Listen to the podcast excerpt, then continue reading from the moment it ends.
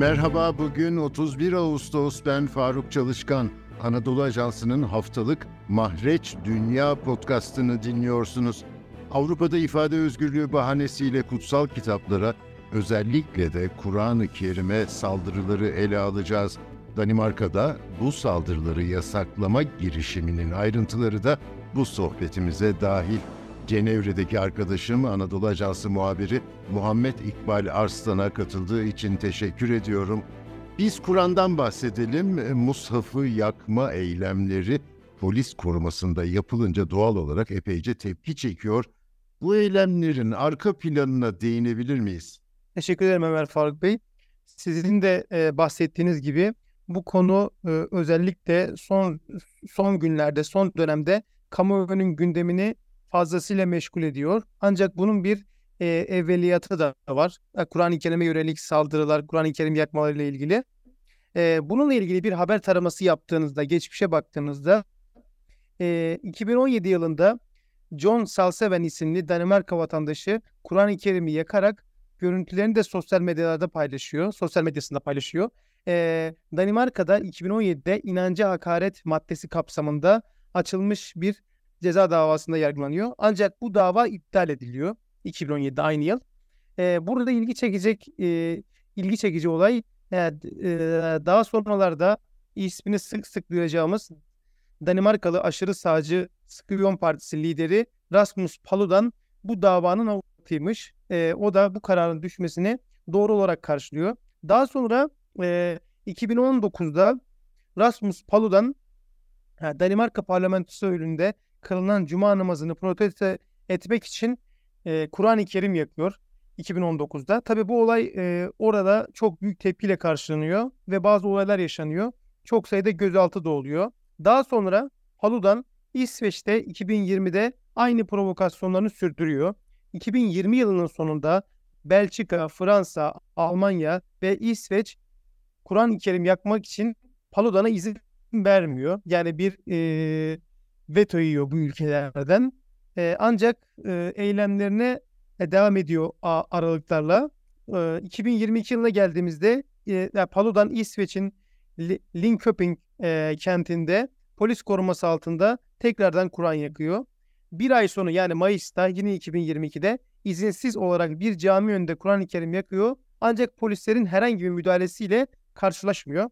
E, daha sonra bunu e, Palu'dan belirli aralıklarla polis koruması eşliğinde e, özellikle Müslümanları provoke edecek bir şekilde sürdürüyor.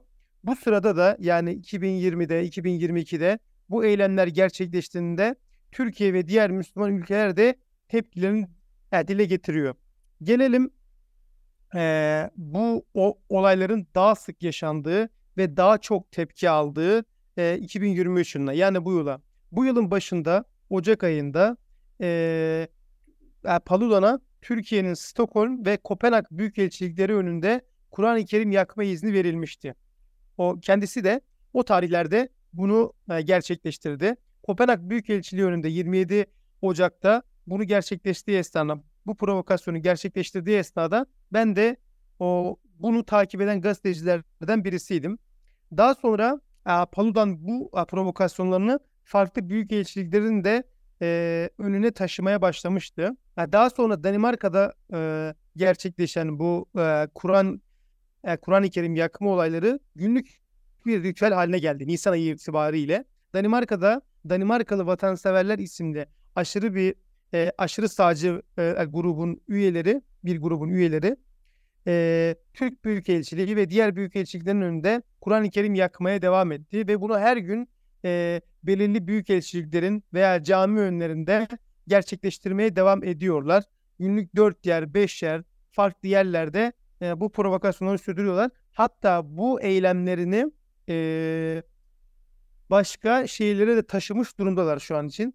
Türk bayrağına da e, Türk bayrağına yönelik saldırıları da oluyor. E, Danimarka e, yasalarına göre suç olmasına e, rağmen e, yine de bayrağı Türk bayrağına ve diğer ülkelerin bayraklarına yönelik saldırılar da gerçekleştiriyorlar. E, İsveç'te de bu e, devam ediyor bu tür e, provokasyonlar. Stockholm'de e, Irak asıllı Salvan Mamuka isimli bir genç e, 28 Haziran'da yani Kurban Bayramı'nın birinci gününde Stockholm Camisi önünde polis koruması eşliğinde Kur'an-ı Kerim'i yakmıştı. E, sonra tekrardan yani Mamiko bu e, eylemlerine e, belirli aralıklarla devam et, etti ve halen de devam ediyor. Şimdi Danimarka'nın yasaklama girişimi var. Sence e, sonuca ulaşacak gibi görünüyor mu? Takvimi belli oldu mu?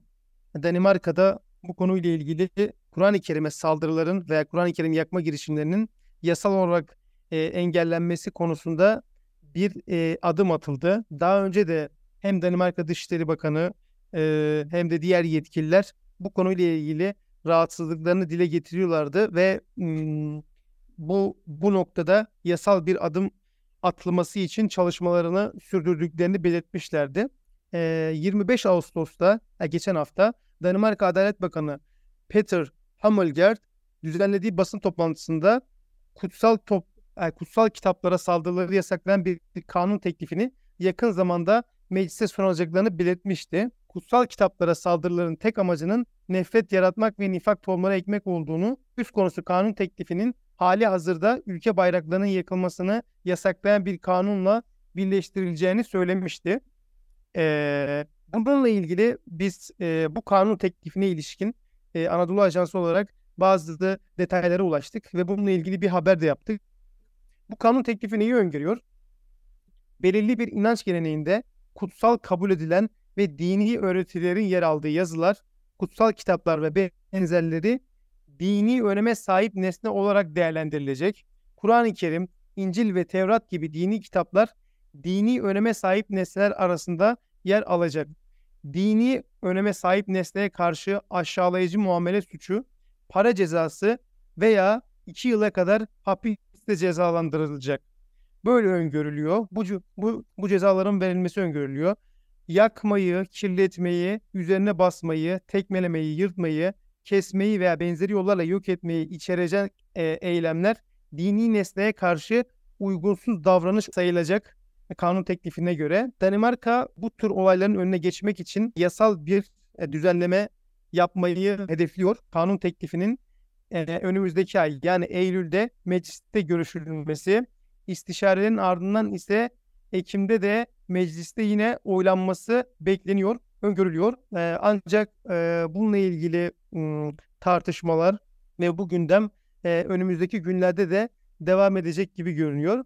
Danimarka'nın yanında e, İsveç bu bu sorunun, bu konunun bir muhatabı. İsveç'ten de bu konuda yani yasal bir adım atması bekleniyor. Dini kitapların yani yakılması veya herhangi bir şekilde aşağılanmasını e, önlenmesi için e, İs, İsveç Başbakanı e, Danimarka'nın e, kanun teklifini yani, yani dini kitapların yakılmasını yasaklayan kanun teklifini meclise sunma kararını büyük bir e, e kararına büyük bir saygı duyduklarını söylemişti. Yani Kristersson e, İsveç'in böyle bir karar alması için anayasa değişikliği yapması gerekir.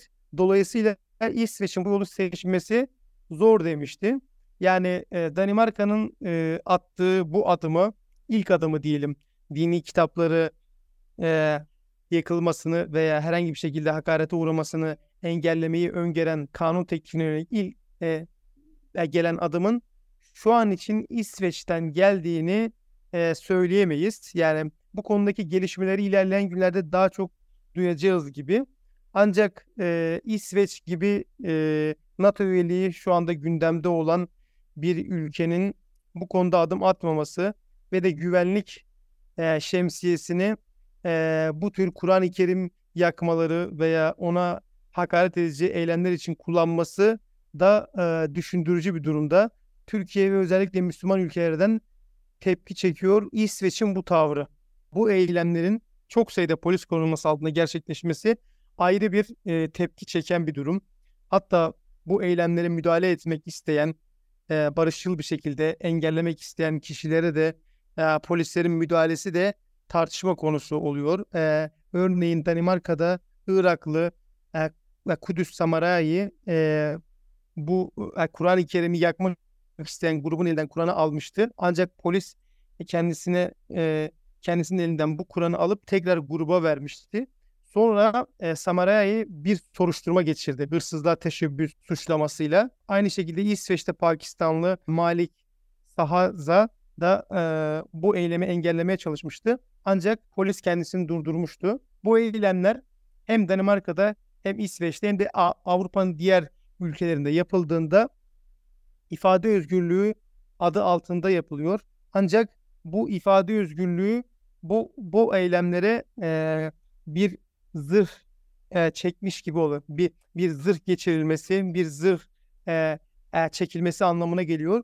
Bu da e, Müslüman ülkeler ve uluslararası toplumdan gelen tepkilerin e, e, tepkilere neden oluyor. E, ifade özgürlüğü altında e, bir zırh çekilmesi ve kutsal kitaplara saldırıların, aşağılayıcı eylemlerin gerçekleştirilmesi de e, uluslararası toplum ve Müslüman ülkeler tarafından tepkiyle karşılanıyor.